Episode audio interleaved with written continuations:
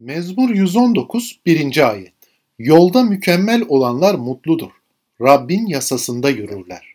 Gündelik yaşamda Tanrı'nın sözüne, Tanrı'nın ilkelerine, kurallarına bakarak yürümek, Tanrı'nın iradesine göre yaşamak değilse nedir? Ve Tanrı'nın sözleriyle Tanrı'nın iradesine göre yürümek de yaşamak da aynı zamanda bereketlenmiş yani mutlu bir başlangıç yapmaktır. Rabbin yasasına göre yürümek gündelik yaşamın bütün adımlarını doldurduğunda başka türlü bir mutlu yaşam, bereketlenmiş bir yaşam süremeyeceğimizi görebiliriz. Tanrı'nın yasası doğruluğun ve kutsallığın yoludur.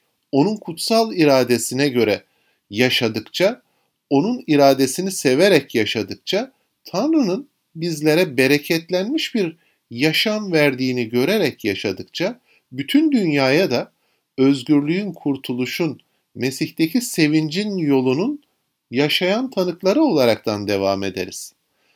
Tanrı'nın yüreğine göre yaşamak, onun sözlerini derin bir şekilde okuyarak, derin düşünerek, öğrenmeye çalışarak ve yaşamlarımızı buna göre düzelterekten, yenileyerekten devam ettiğimizde bereketlenmiş bir yaşam karşımıza çıkıyor. Birinci mezmurun ilk üç ayetine bakarsanız Orada da bereketlenmiş kişiyi böyle tarif ediyor. Böyle bir kişi var diyor. Gece gündüz Tanrı'nın yasasını düşünüyor ve her zaman yaptığı işler bu yüzden iyi gidiyor. Burada duralım ve mezmura şu soruyu soralım. Acaba bunu kim yapabilir?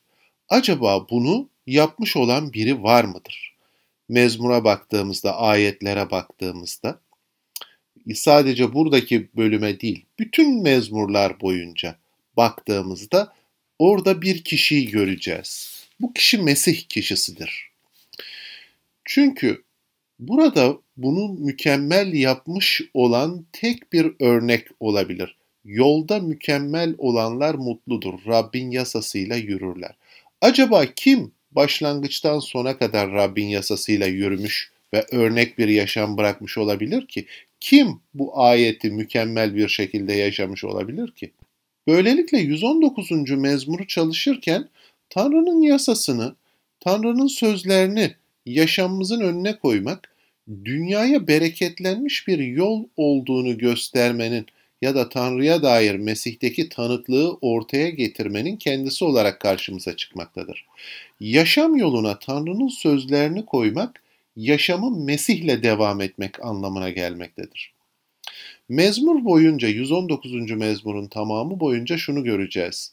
Ayetlere Mesih'te baktığımızda Mesih'in örnek yaşamı her zaman gözlerimizde canlanacaktır. Ve bu ayet aynı zamanda bizlere de örnek bir yaşam için teşviktir. O halde şu bizler de şunu düşünelim. Dünya bize baktığında hangi yolda yürüdüğümüzü düşünüyor? Rabbin yollarında mı, başka bir yolda mı? Bir keresinde İsa'ya seni doğurmuş olan kadına ne mutlu dediklerinde Mesih İsa şöyle cevap verdi. Daha doğrusu dedi. Ne mutlu Tanrı sözünü uygulayıp öyle yaşayanlara. Öyleyse bugün şu sözler aklımızda olaraktan duamızı Rabbe kaldıralım. Ne mutlu yolları temiz olanlara, Rabbin yasasına göre yaşayanlara.